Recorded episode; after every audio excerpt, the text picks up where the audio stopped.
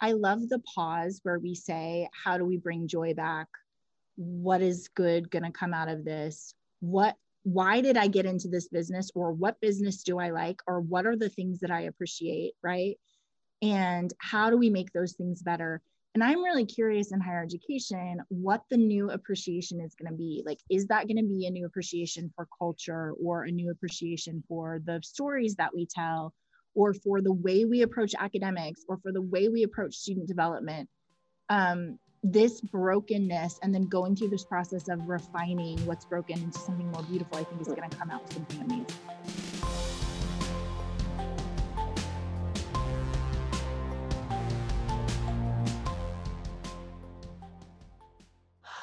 Let's see. I'm trying to figure out what the date is today. Today is April 20th. Thank you guys for joining us for Cap and Gown today hosting Mission First. We're going to talk about kintsugi. I'm joined by Mr. Anthony Melchiorri. Hello, sir.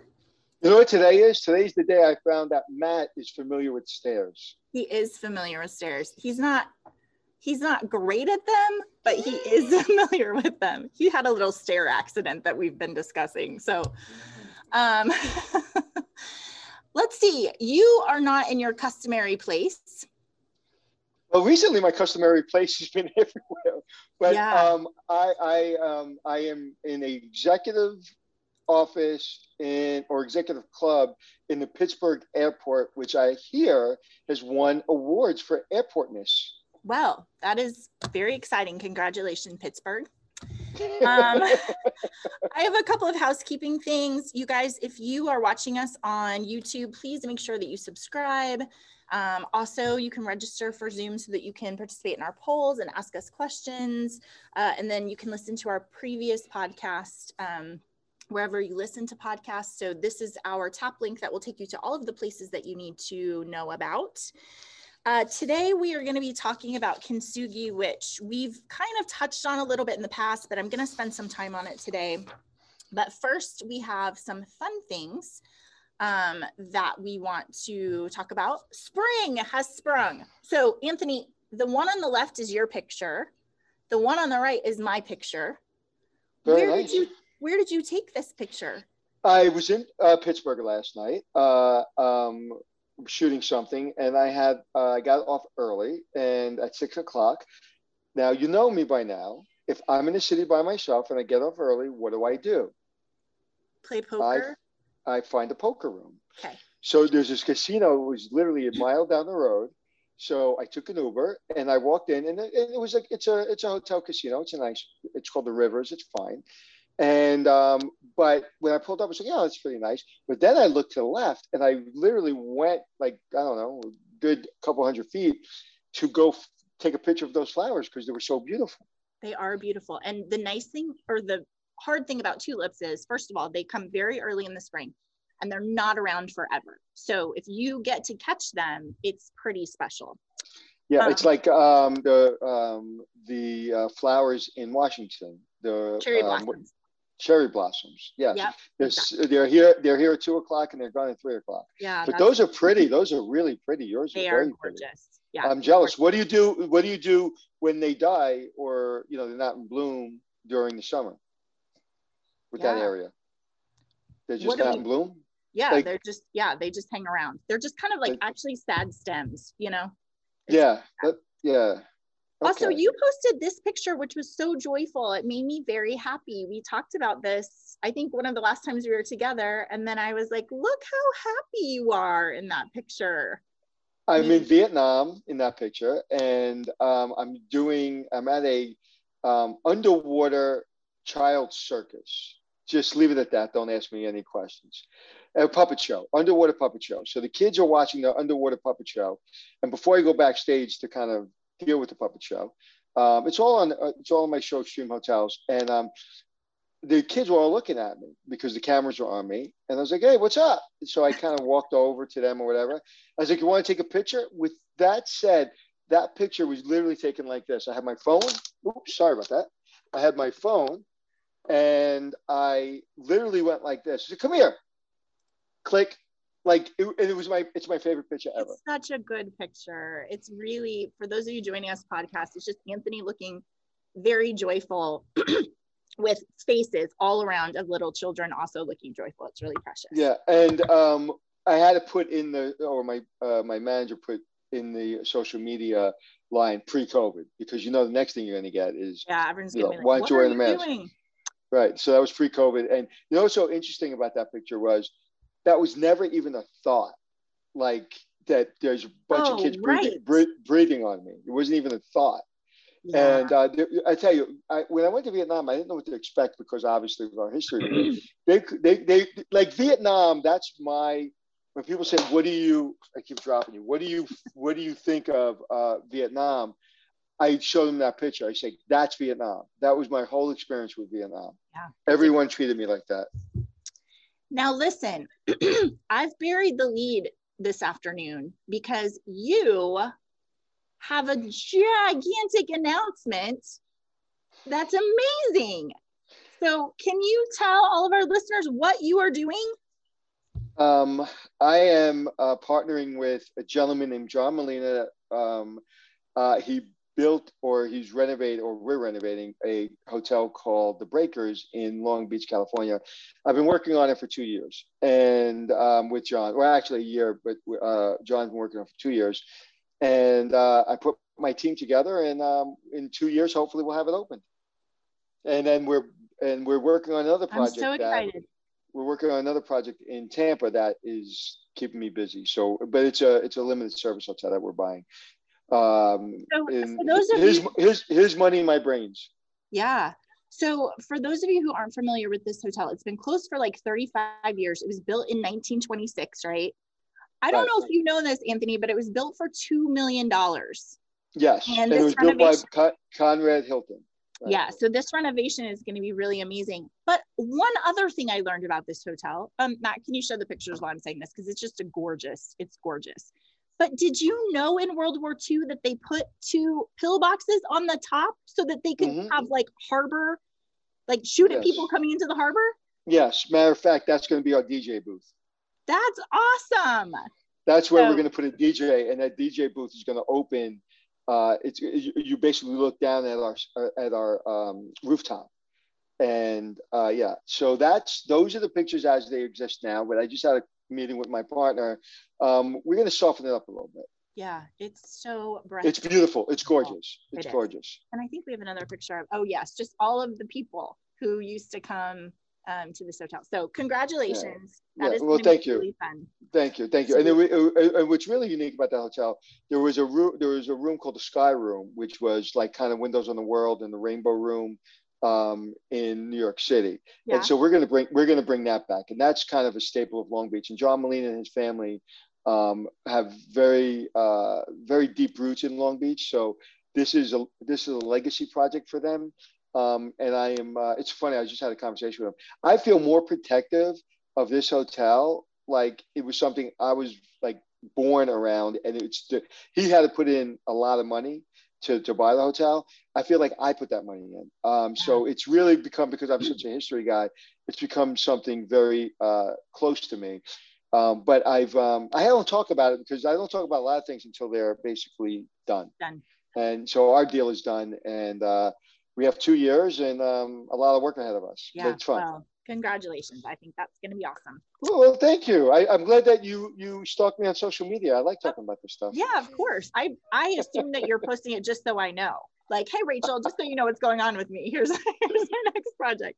Okay, are you ready for 20 questions? You know I'm ready for it. I live for it. Except today I have 21. Normally I only can do 19, but we have Yeah. today. Okay. Um, what should they teach you in school that they don't? How to balance a checkbook.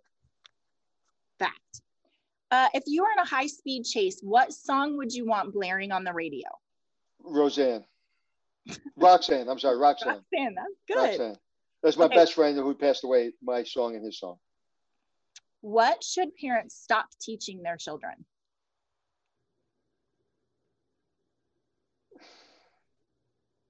How to say yes. Oh, They should teach their children how to say no sometimes. yeah. Um, and my theory of that, can I can I explain this one? Because this one's Yeah. important to me.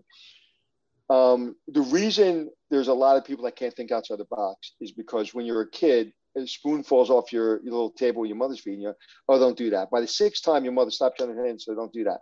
Then you go to first grade, you teach to sit there, don't sit there. Then you go to high school, and it's like, oh, don't do this, do that. And everywhere you go, it's time you're 21 and you graduate college, or you go to college and you lose your mind because you've been, you know, everybody's been telling you you have to do things, and you've been you've been obedient. Be a little less obedient when you're a kid, and and and be respectful to your family, be respectful to your teachers, be respectful to your coaches, but have an opinion. Yeah. And I think that we, um, we, we, we want kids to obey.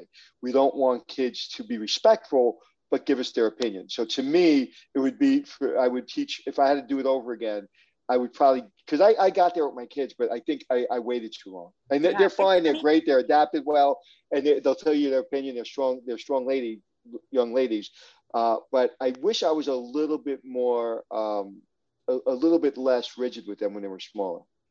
It's really funny. I always talk about that in terms of like uh, to my daughter, oh, you think you're a person. You are a person, right? You think you get to have an opinion or whatever, which is not necessarily the way that I was raised. Like I oh, wasn't oh, no. sure that I was. I was raised. If I want your opinion, I'll give it to you. Right, right, exactly. All right. What is the most overrated movie? Gone with the Wind.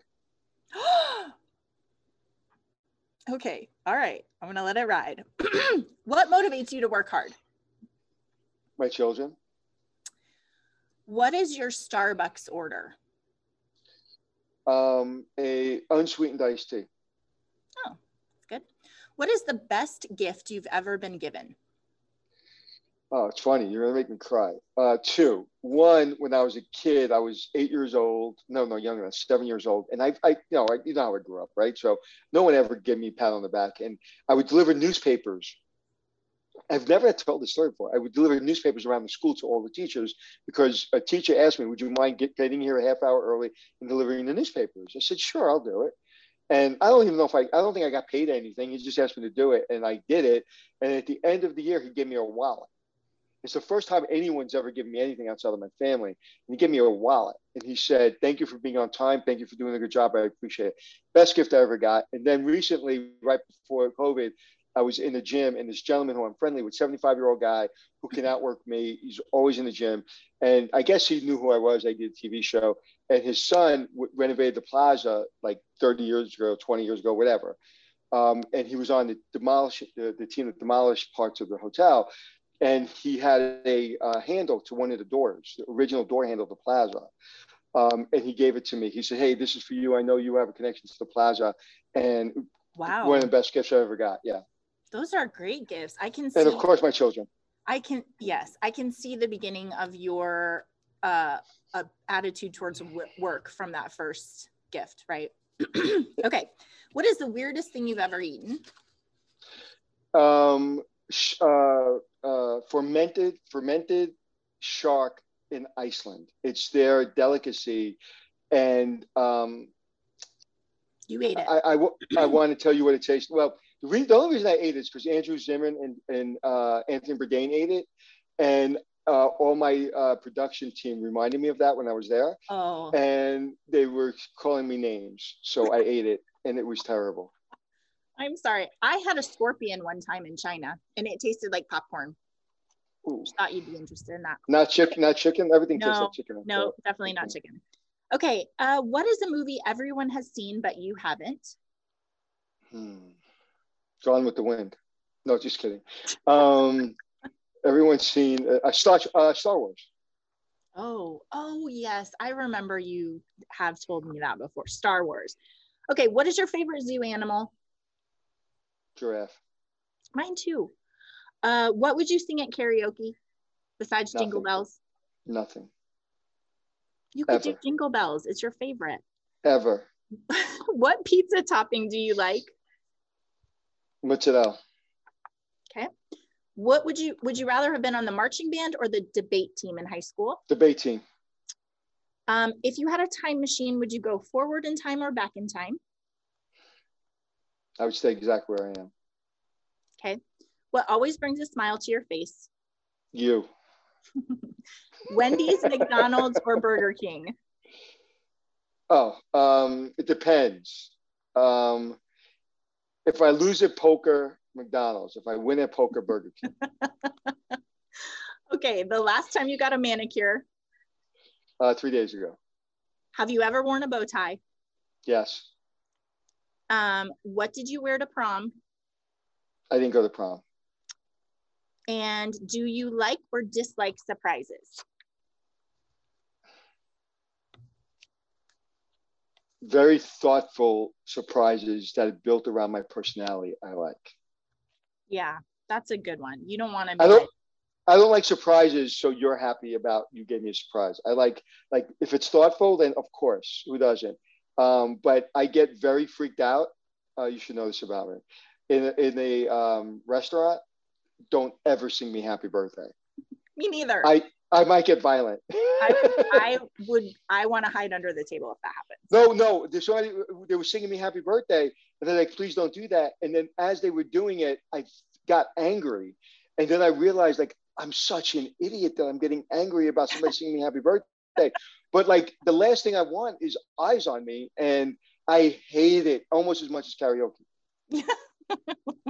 Fair enough. All right. Well, thank you for playing. I learned some things. Um, let me do State of the Union really quickly.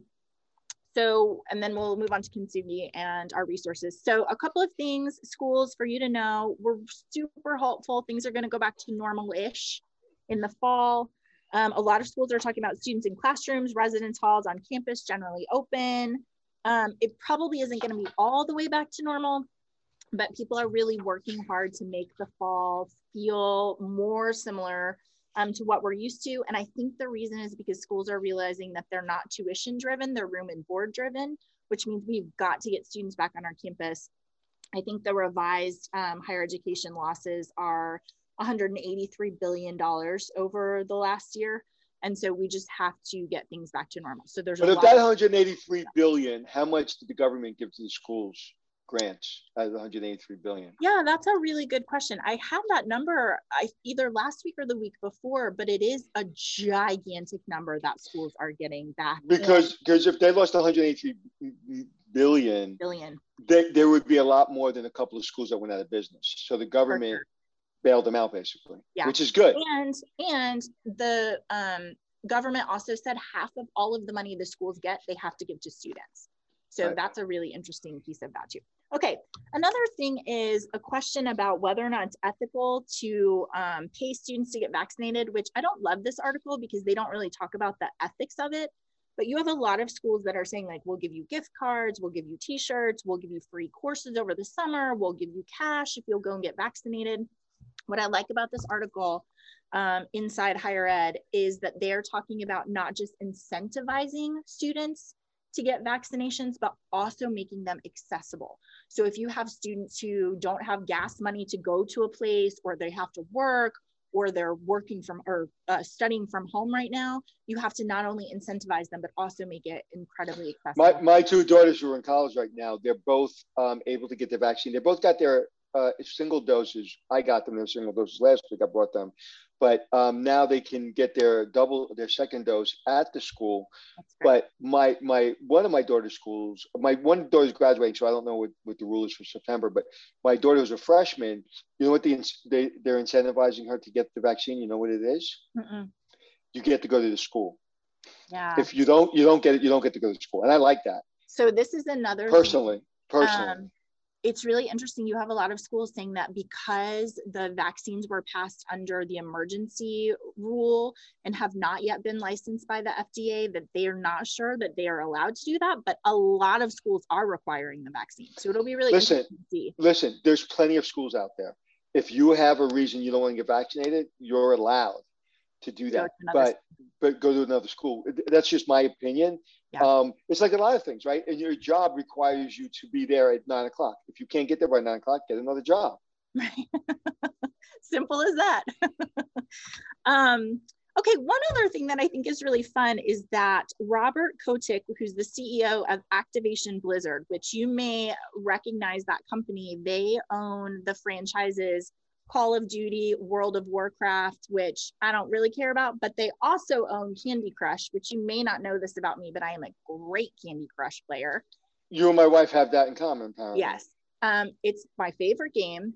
that CEO is giving $4 million to the University of Michigan to create a new esports minor, which is oh, wow. going to be research, instruction in computer science, sports management, and user experience. So everybody's really excited about this. The increase in esports on campuses is pretty amazing and it's really fun to think about our students being able to have a minor in that so that's my my school um, park university where i went to school yeah. they were actually one of the first um, schools to ever have esports i really? was in yeah i was in a board meeting two years ago when i first started being a board member and i'm sorry just trying to get my lighting right and um, they said we have an esports team and i was just like oh, i'm an open-minded person so i was like wow okay really like why like explained to me. And it, it's it, and they were the first at Park University, small liberal arts college in Missouri, and they were one of the first to do it. And uh, you know, people are getting scholarships for esports now. I know. The first time I heard about it, I was like, "I'm sorry, you're what is happening now?" And now I'm like, "Yo, that makes total sense." You have a lot of you know, where that's gonna be how they get to college. When we both said that, you know what happened? Everybody knew that we were in 20. Yeah, they're like, you're you're not gonna get it. It's fine. Just just wait it out. It'll be okay. Okay, the last one I want to talk to you about, which um, I'm going to weave into our Kintsugi discussion, but there was an article in the New York Times by Adam Grant, who's a psychologist, and it's called the. Uh, there's a name for the blah you're feeling, which is called languishing. I would highly recommend that everybody read this article. Um, here's what the quote is. Basically, he's like, we one of the things that's really healthy for us is to talk about our feelings and to be able to name them. And he says, a lot of people are not experiencing burnout because they still have earn, uh, energy. So it's not that feeling. A lot of people aren't experiencing depression because they, they don't feel hopeless. It's just kind of joyless and aimless. And there's a name for that, and that is languishing. So the idea is that in the beginning we had a lot of adrenaline around this pandemic and now we're just in a place where what he says the remedy is is finding flow which is the places where your sense of time melts away.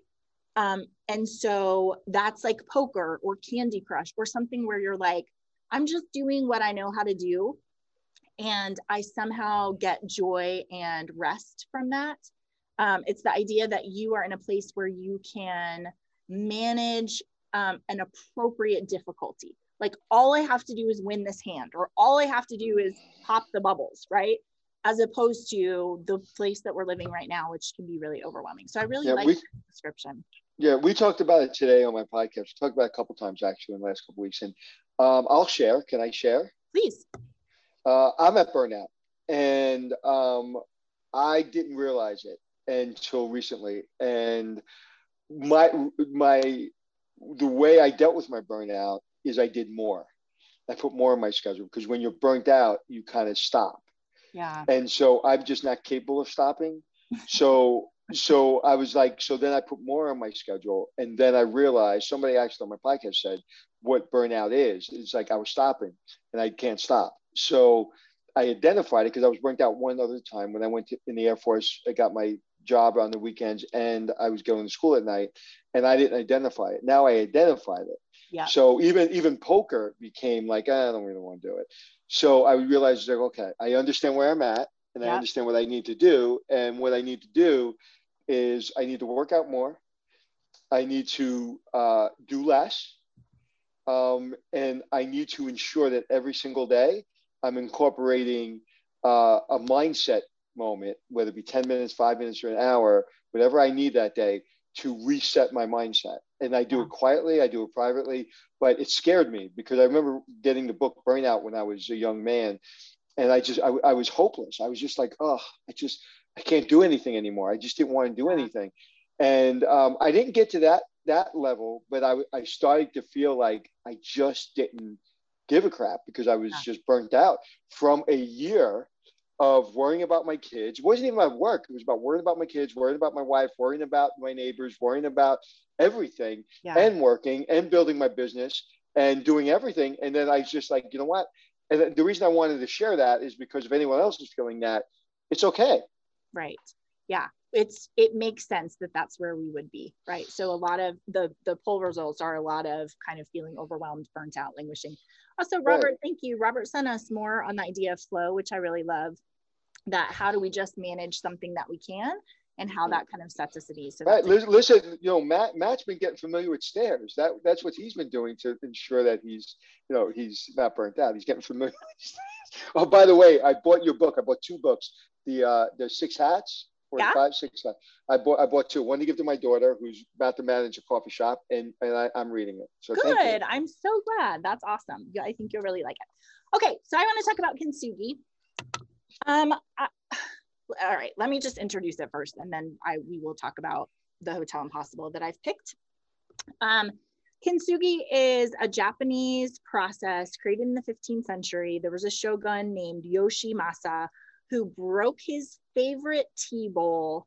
It was made in China. He was in Japan. So he sent it to China to get fixed. And when they sent it back, they'd fixed it with kind of staples and also it wasn't watertight so he couldn't use it for tea anymore so he went to his local craftsman in japan and was like hey can you do better than this and that's where kintsugi was created they decided to mend the brokenness with golden joints which is literally what kintsugi means broken joints. We also talk about in terms of a golden repair or poetic mend. Um, we talk about precious scars.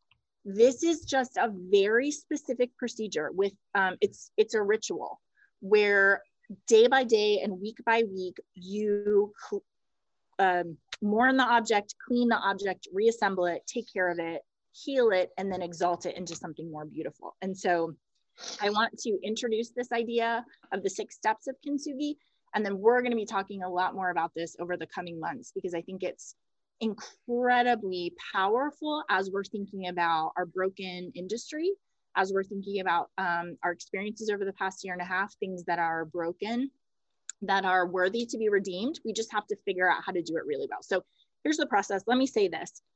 I like this process because as we're discussing languishing, I think what that means is that we're just stuck in the brokenness. We can't move. We don't want to do more. We're not moving forward. We're not using it to our advantage. We're not using this disaster to create something more. We feel like we're just in the brokenness and there's nothing to be done. And I think what the process of kintsugi does is it helps us redeem a thing that is broken but is worth saving by following these really specific steps. You're going to do this, you're going to do this, you're going to do this. And the outcome of that is um, using this crisis to make something really amazing, which I think we all can, uh, and that would be an advantage for all of us, right? So the first piece is break.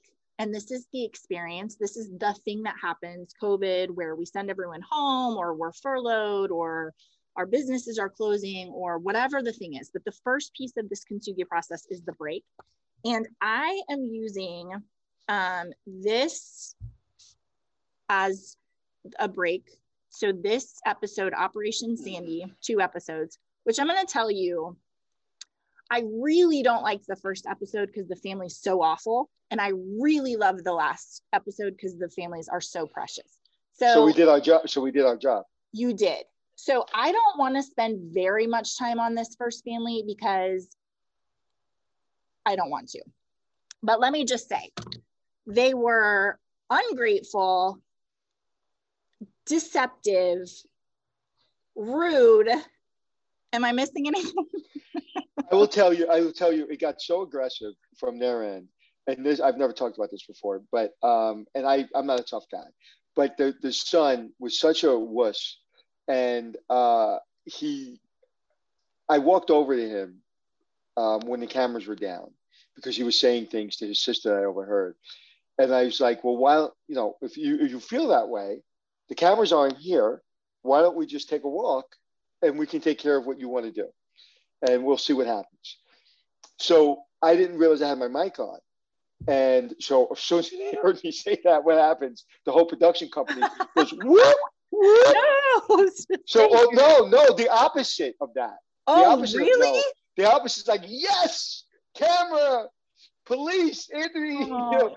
So no, no, they, they, did the opposite of that. They or the cameras went up and they chased me, and um, and I was like, so so the guy had gotten in his car, and I was about to go, you know, go chase him with my, you know, I was going to go right after him, but the cameras were up, and I'm like, no, no, no, no. Yeah. Put the cameras down and let me go talk to him like a man. So I was willing to talk to the man, man on man, without cameras. He wasn't. He wanted to be a tough guy with the cameras. But um, so that was the only time in my life outside of high school where um, I just asked somebody that if they wanted to kind of take it outside, let's take it outside. But they wanted it with the cameras. I was like, I don't want to. I'm I not a tough guy. I don't, I don't need the Well, cameras. Okay, so this is season three, episodes 11. But that's how. But that's how. But that's how disrespectful it was. Just They underline what were- you're saying. awful.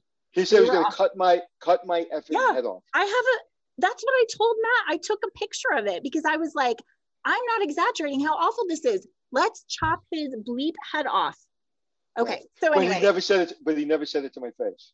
they can everybody can go watch it it's really i mean it's an interesting episode i just find them so distasteful i don't want to spend two minutes on it but i do think these two episodes came out of hurricane sandy affecting all sorts of hotels you going and trying to give back to your community because you had also been affected by this um Well, well, so- not my community. Not to give back to my community, but to give back to um, that area of of Hurricane Sandy. So I live about an hour from there. oh, okay. But Wild, Wildwood was very affected by the area because Yeah. our area was getting back to normal, but this area wasn't. still in trouble. So what you guys did after this terrible experience with the first family, and we're talking about this idea of breaking, is you went and found these three precious families. The first family is from the Charleroy. So this is Sherry and Jacob, 46 rooms, $100,000, no insurance policy. Um, she was just completely overwhelmed and also not asking for much right? I mean, you were like, please, can I help you and take care of you? And she was like, I don't know how to design my rooms. That's Yeah. all. I- If I can tell you that there's two two quick stories. I don't want to go on a tangent, but um, I was at a conference somewhere, and I can't remember. I was at a floor of a convention center doing some kind of keynote, and for I think a design show, and she comes over to me, and I hadn't seen her in at this point. This was maybe last year, two years ago. I hadn't seen her for maybe four years. And you know, I get I I see a lot of people, right? There's Yeah. there's sometimes thousands of people in the audience, so she comes over to me. She's about five feet from me. And I turn around and she just has a blank stare, thinking I'm not going to recognize her. I literally dropped my mic. I ran over and I gave her a hug. We both started crying. We both started crying. And, and everyone was like, why are you guys, what's going on? I was like, uh, you don't understand. You don't know. And uh, she goes, you remember me? I said, of course I remember you. I love you. And how we got the second show, if I can, can I talk about that? yeah. because this is about talking about not always abiding by the rules, right? So we have Right. a young producer named Alex Goldberg, uh, Goldstein, and we lose the first show. We lo- we're supposed to do a two-hour special with Travel Channel. So to go down there, and this is a two-hour special to help this family. And the, the first hour we basically have in the can because it was nonsense. It was absolute nonsense. So we know we have one show, um, but and, and the audience likes seeing a show that's real. So we didn't help them, but we, everybody sees that we couldn't help them, like you. Right. So, so we're sitting. It's a Sunday morning. We're sitting in a trailer, and our president of production company is going to China, and our vice president of Travel Channel is out of the country, and um, we call one person that not really neither me or the producer really have too much faith in, and that person doesn't know what to do. So we hang up the phone. We're both frustrated. Alex comes in and says, "I got an idea." I said, and like we're almost in tears. It's like, "What?" He's like, let's go knock on doors. I go, what do you mean? Goes, there's people that need us. Let's just, I'll go out with my team and we'll just knock on doors. Within 24 hours, no, not even, within a couple of hours, we had a show. He says, listen, we have all the equipment, we have everything we need. Let's just go give it to people that want it. who needs it. Yeah. It was, yeah, Alex still works with me. He's a great guy. That's awesome. Well, he did find some incredibly deserving families. So this is one family um, from the Charroy. The next one is CK Patel at Palm Villa, 21 rooms, $3,000 in debt. I'll talk more about the problems that he was having, but um, he was really grateful for your help. And then um, he, I think he said his entire first floor was demolished. Just listening to the devastation and how much money these people are spending out of their pocket and really again not asking for much not saying will you come in and redo my entire hotel just like pinpointing really specific things and the last family is from the trade winds um, this precious family 10,000 square feet their roof blew off and then it just rained into their hotel. And so they i think the family had spent $800000 fixing all of it but they had some really specific needs which i'll highlight in just a minute. I thought that they were really um, amazing. But all of those families went through this break this experience right? The beginning of the process of kintsugi is there has been something unexpected that now we have to figure out how we're going to deal with and i think that really resonates with all of us the next step is assemble. And so this is where you are getting ready to fix what's going on. So you think about like assessing what is broken, um, being really thoughtful, examining what do we need to do to restore and to um, fix the thing that is broken. So in the Charleroy, the problem was the rooms were not well designed, to say the least. Um, in the Palm Villa, Anthony, I, so a side note on the Palm Villa, if you go to, on the second episode, if you go to 13 minutes and 34 seconds, you are talking to the front, the front, the lady at the front. She is very pregnant. And you're like, hey, so when are you going to have your baby? And she says, any, anytime, like any second and you were so like, oh my gosh, she's gonna have her baby like right now, right? And here she is sitting at the front desk um, telling you about $50 charges for messy room, $10 charges for damage to towels, $75 damage for dam uh, $75 for damage to bedding. And then also at this hotel, the pool really needs to be redone. It was like you mean you mean you mean you mean the bathtub? Yes, it was like a little bathtub. I think when you filmed, there was like a four year old in there, and that was about the right size for him. Um, but you are walking through with these families and saying, like, what is the thing that needs to be fixed? You've had this broken experience. Where can we pour our resources so it's going to make um, a, a, really big um, impact? The trade winds, it was her reservation boards, which, how is this real life? Can First of all, look at that young lady. Yes. Tell me she doesn't have the most delightful face. She she she, she was so sweet and I'm like, like, I'm sitting in the lobby, and I'm like, all right, and, and, and I and I said, what are you doing? Because I know what she was doing just by seeing it, and she goes, yep. I was like, are you serious? That's your computer? That was her computer. Yeah, so it's like poster boards, and she's like drawing for each of the rooms when people are coming and when they aren't coming. Anthony, is this like a thing they made up, or did people used to do it like this? Oh no, this is this is the way everyone did it before computers. Really? Everybody and and before computers, it was like the most efficient, you know, OCD person had a good system. But right. then there was something invented in the 1940s called computers. And um, but you know what I loved about this? What I loved about this? Very intelligent people. They've done well. They invested eight hundred thousand dollars. Now that's a lot of money, but it wasn't like they were rich they would be there forever and it's a seasonal place so that is money they cannot afford to spend that's not that is like each one of their families the, the, you know this extended family how to go into their bank account their their retirement yeah. to save the hotel and they're educated they're intelligent they're nice the hotel is beautiful but even them these very educated intelligent people even them the young lady um, who had just graduated college couldn't convince them that a computer would work. Yeah, and so there's something about it just being straight broken, which makes it so we're not going to have the discussion. We just have to fix it, right? Like, right. hey, we're not going to have this conversation anymore. We're going to say something catastrophic has happened, and let's take this opportunity to to fix what is has been broken. So I really appreciate. Um, she, you're right. She was super delightful. I think this happens in higher education. I'm thinking about all of the stuff that's been uncovered for us. So here's my like off the top of my head. We have equity issues that have been uncovered. We have access. We have online education. We have um, how we're talking to students over the summer. So retention as a full court press for the entire summer. How we manage students with academic recovery. The, the role that athletics is playing on our campuses. Campus silos, looking at students holistically all of those things have been broken.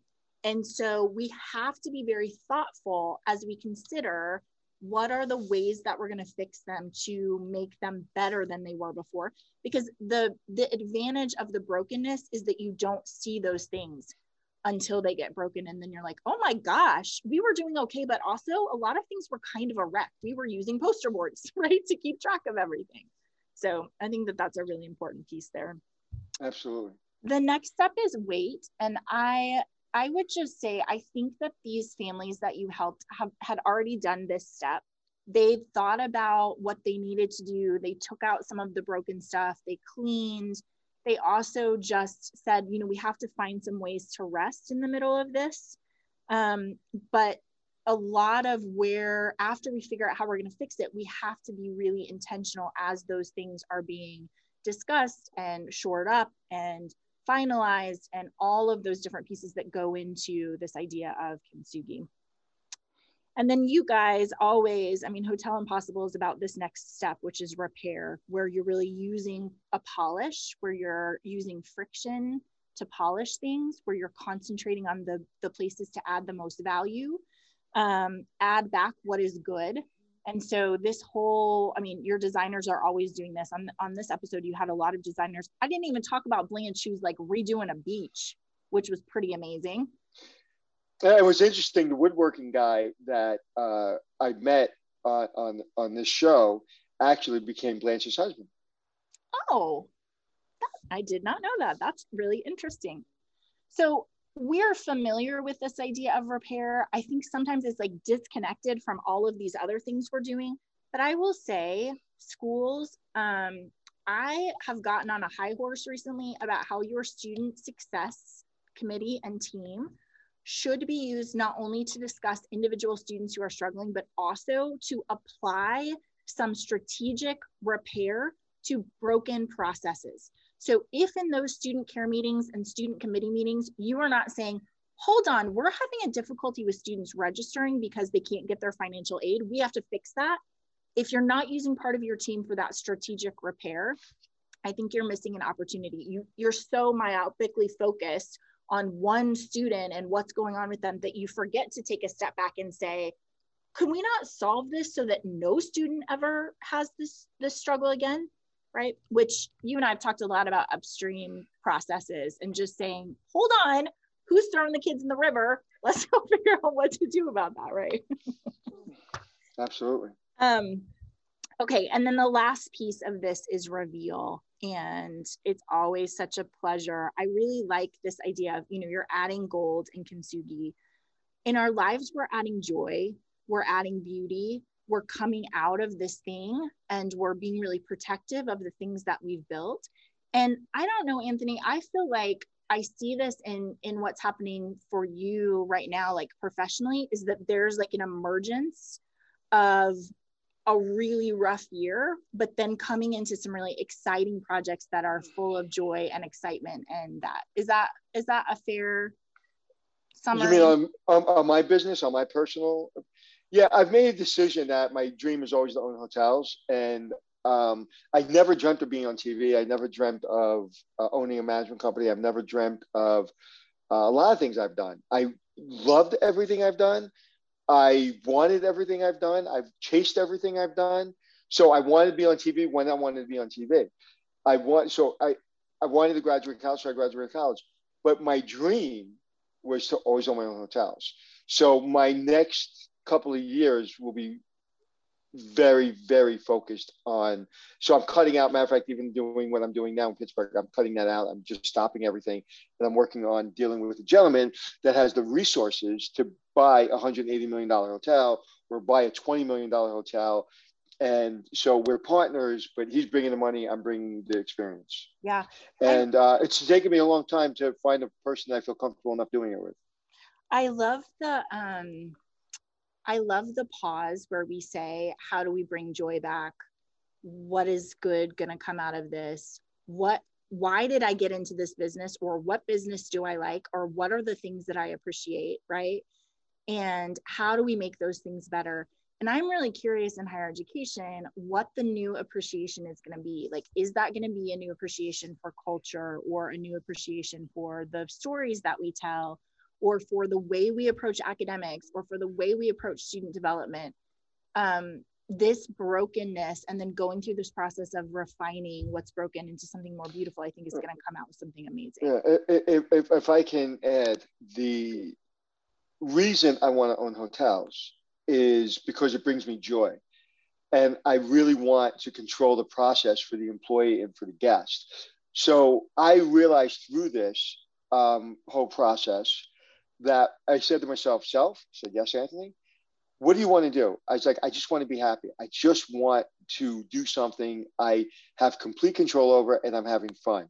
And I think that that, so if you're like in a university or whatever business you're in, it's focus on the one thing that you like having fun at, right? Yeah. And, and if that's not the driver for you that's going to drive enrollment or drive whatever you need to do to be successful, that's fine.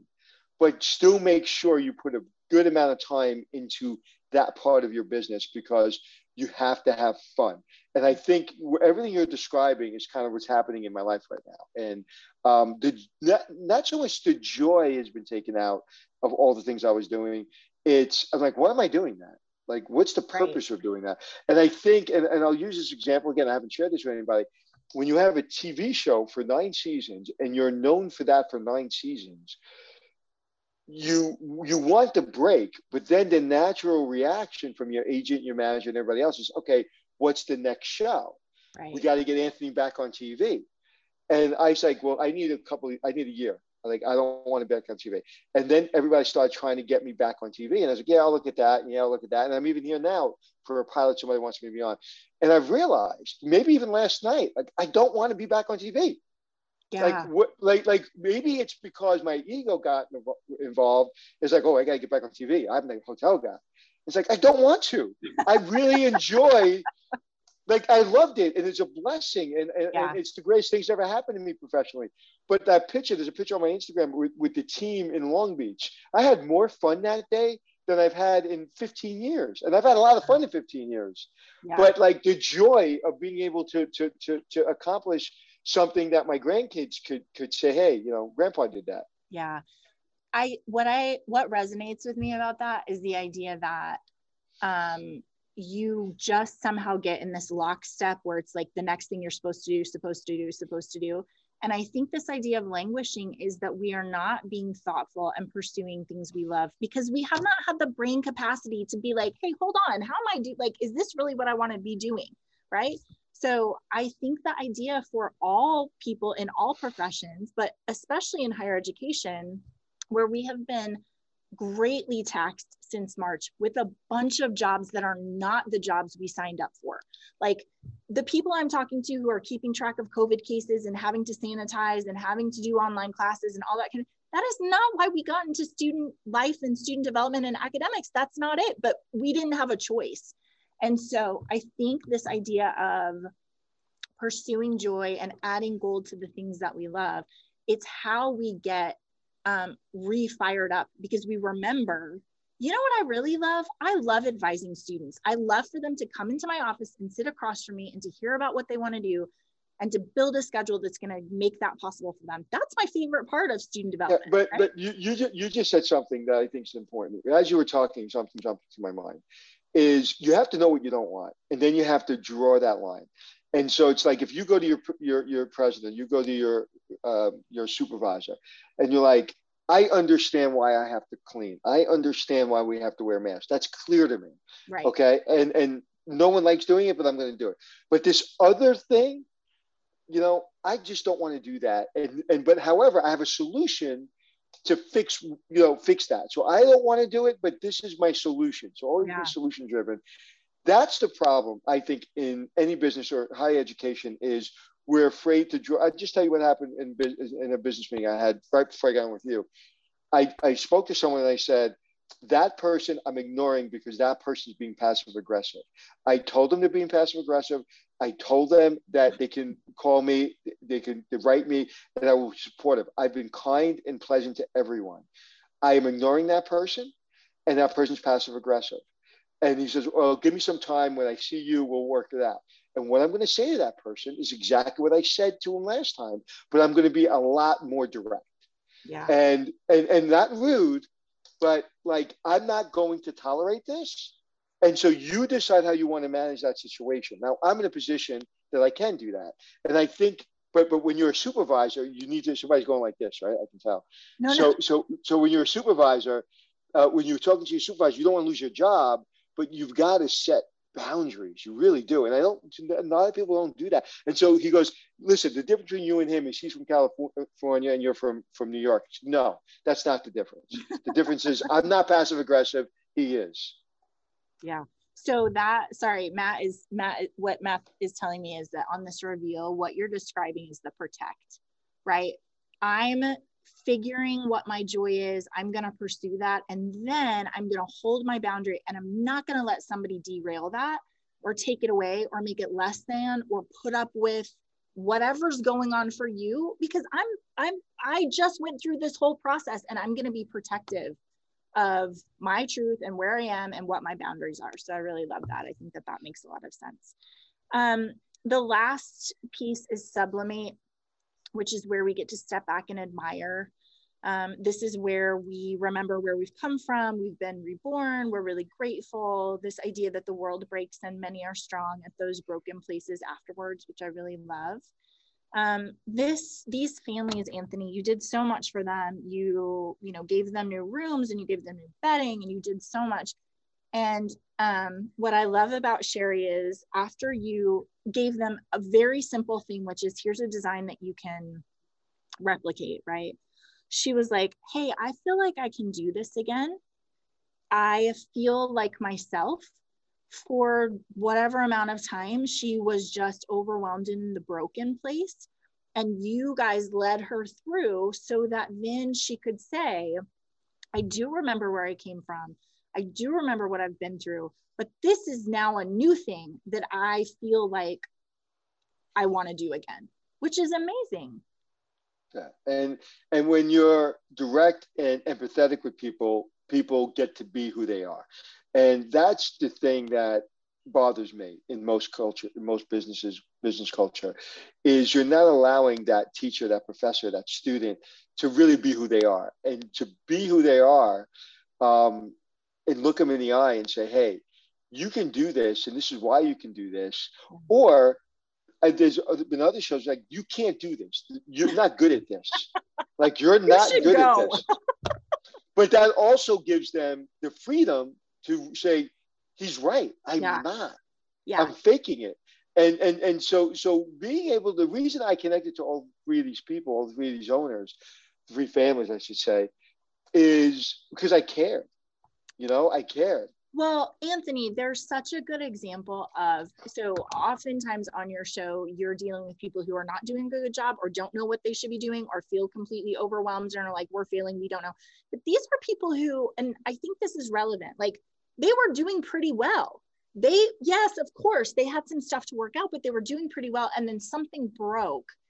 And they're not it's not that they don't know how to clean their rooms or how to be hospitable or how to they were doing well. Something broke and it made it so that then they had to come back and revisit mm-hmm. everything that they were doing and improve the broken stuff so that they would be in a much better place. And it's kind of a different population than you normally are dealing with. And i think for those um, of our listeners like most of us picked our jobs because we're pretty good at it and because we got joy out of it. And what's happened with covid is some of that stuff has gotten broken but it doesn't mean that we can't do a golden repair and get back to a place that's even better than it was before. But you have to you right? have to accept you have to accept what happened, right? right? Yes. And a lot of us haven't accepted it, and a lot of people don't accept it, and these people accepted it. Yeah. And that, it took them a while, um, but they started to accept it. You know, yeah. and I guess that's what, even to use my example with the TV show not going forward. Even though I didn't want it, I didn't accept it like I that that I didn't want to really do another show. So I didn't accept it because I'm yeah. supposed to. Then I accepted that that's what happened, and you know what? Nine years, I'm good. Yeah. You know. like it's helpful to know I'm I'm doing okay. This last family, they were so joyful. They were so grateful for everything. Oh, I love those. I love I love that. I love watching that show. I don't watch many of my shows, but I watch that show. I yeah. love those people. They and are. that was all real. That was all so real. It is a very good one. Um, you had a quote in the last couple of weeks that I really loved and I thought was so relevant to this idea of things are going to be broken. We've got to put them back together. We have to be patient. We have to take things away. We have to imbue them with joy. And then we're going to look back at this, this new process. But the quote is persistence is the concrete of success. And I think that um, when we're thinking about don't languish, don't stay in one place and say, oh my gosh, what are we going to do? Everything's broken. It's terrible. Don't languish. Be persistent in moving through this process and saying, I'm going to go thoughtfully through every single element of this idea that we can create something really beautiful out of something that is broken. So, we're going to talk a lot more about that in more detail. But um, I just think to encourage people with the idea that you don't have to be stuck where you are. You can actually move forward into a, a new, better reality, right? So absolutely. It's um listen, and, and as soon as you get that all covered, you're gonna turn around, something else is gonna happen. Right. Which I like. So I like this as a discipline. And one of the things that I think is going to come out of COVID is that if we can learn how to do this well with like a like a disaster like COVID, it actually will become something that we're doing continually right? Like oh that didn't work out. Okay let me go through these steps to make that more beautiful. Or oh that was a thing that i thought i was going to do that didn't. Okay let i've learned this process now you, right? did, did, you ever hear did you ever hear I, I, read something recently about the word maybe um, I, and, and i don't know if you, have ever heard this example. And I, i'm probably not going to do it justice but it's really i'm actually going to go there's a book about it i'm going to go find the book and read it. Maybe. Covid destroyed my experience for teaching college because I'm teaching online. Maybe, maybe that's possible. Maybe mm. that happened. I got promoted because other teachers didn't come back. This is great for my career. Maybe. Right. Yeah, I love that, Anthony. It's about punctuation, right? Like, is there a period at the end of that sentence or is it a dot, dot, dot, maybe? Right. So everything's a maybe the power of maybe. Like, like I got a TV show. Best things ever happened in my career. Maybe. oh, I didn't make as much money as I did in the hotel business the first couple of seasons. This sucks. Maybe. yeah. But I then that. I met somebody that did this. And it's like, oh, so like if, if you look at life as maybe, then you're looking at life as anything is possible. Yeah and, and I just it, to me it resonated with me because I never looked at life that way. I yeah, never I looked at life that way, but I never put it in that word that yeah maybe this is a great opportunity, maybe this is a bad opportunity, but regardless, you're here, right? So it doesn't matter. So maybe you know it's great. Yeah, and move forward, move because you don't know. So just the, move forward. And, and the example the example was, um, my son got into a car accident and broke his leg um, and uh, maybe that's terrible. And the next week, he got a draft during the Vietnam War. He got a draft notice, and because he broke his leg, they couldn't draft him. So maybe it was great. Right, but how would you know until you live out the story, right? And that's your life. You won't know until they close the box. Yeah, it's good. All right. Well, I have a couple of resources. So um, please read this book. It's a great book and it will lead you through the things we're going to be talking about for the next couple of months. Also, we have our Bridging the Gap Golden Repair uh, Professional Development Conference coming in May. And we're going to be talking a lot more about how to make something beautiful out of the broken pieces of higher education. Um, as well as if you're interested in our summit initiative, which is really focused on closing the equity gap for students, happy to talk more about that. And then also, um, if you are interested in any of the our previous conversations, if you guys right now are involved in your enrolled, not enrolled process, so this is where you're looking at students who have not enrolled for next semester, while they're still on your campus and going and saying, hey, what's going on? Are you going to come back? Can we get registered? Um, Matt and I talked last week about that process. And so I would encourage you to go read that one, but this is the this is the time for you to be finding those students and making sure that they have a clear picture of what the fall is going to look like. And I like the idea of just speaking forward, like we're going to make it better than it was. It's going to be different, but here are the places that we are going to do things differently and have a different understanding of our community together and the processes that we have and really helping them understand how you're going to use um, the idea of the golden repair to make their experience in the fall great. So please be focusing on that. Anthony, thank you so much for spending time with me. Oh, it's my pleasure. And you know what I'm going to do right after this call? Get on a plane? No, I'm going to get oh. familiar with stairs. sorry, Matt. That's the last time. I'm sorry, Matt.